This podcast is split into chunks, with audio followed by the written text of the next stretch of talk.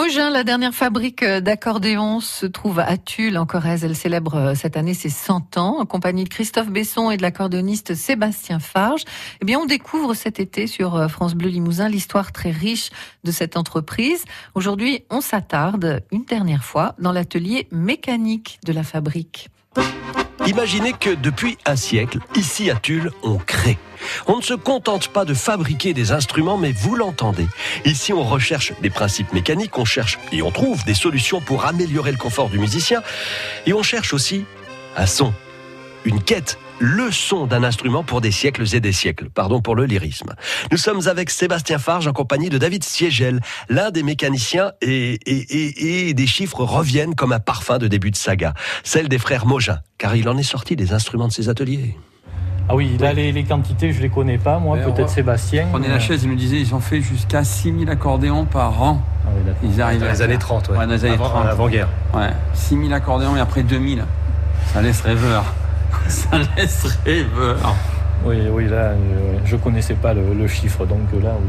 6000, effectivement. Euh, bon. Et la plus grosse année de René Lachaise, il disait, quand, quand il était directeur, c'était 800 accordéons.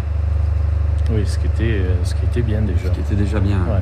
Mais là, 6000, on est, euh, ouais. on est dans une autre dimension. Une là, autre oui. dimension, une autre époque, euh, c'est sûr.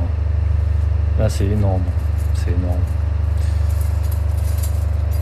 Voilà, et après, donc là, moi, ce que je vois là, hein, je l'explique à, à, celles et ceux qui nous écoutent, c'est sont tous les, les, bras, les leviers qui vont servir à l'intérieur de l'accordéon à les soulever touches. les touches. Les touches, voilà. Donc là, elles sont brutes. Euh, là, j'ai juste monté le, le, noyau en laiton, donc qui a été serti. Et ensuite, il va falloir monter le piston en plastique, un rivet. Il va falloir alaiser euh, le noyau en laiton, euh, donc pour le passage de l'axe.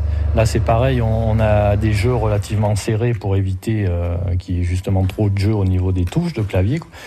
Et donc là, on retrouve vraiment des, des pièces avec des formes différentes euh, pour la, enfin pour, pour l'assemblage, oui, pour l'assemblage et, euh, et, pour la, la, le bon fonctionnement de, de l'instrument. Donc on a des touches avec des, des, des formes euh, assez incroyables, mais qui nous servent à de part et d'autre de l'instrument.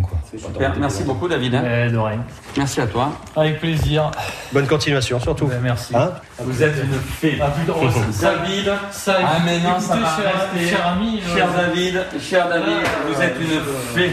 Je vais me le marquer. Ah non mais tu... Sébastien Favre a dit que j'étais une fée. Éventuellement. Tu feras dire à ta femme ce soir. si tu peux en parler, en toucher de moi mon patron. Ah, je... des fois que. De ce pas.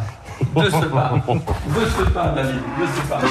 Et encore une fois, si vous voulez vous apercevoir, regardez, vous rendre compte de ce travail effectué par ces artisans, ces ouvriers spécialisés, allez voir des photos sur francebleu.fr.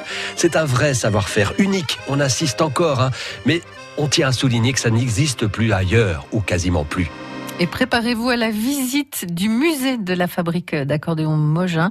C'est au programme de demain.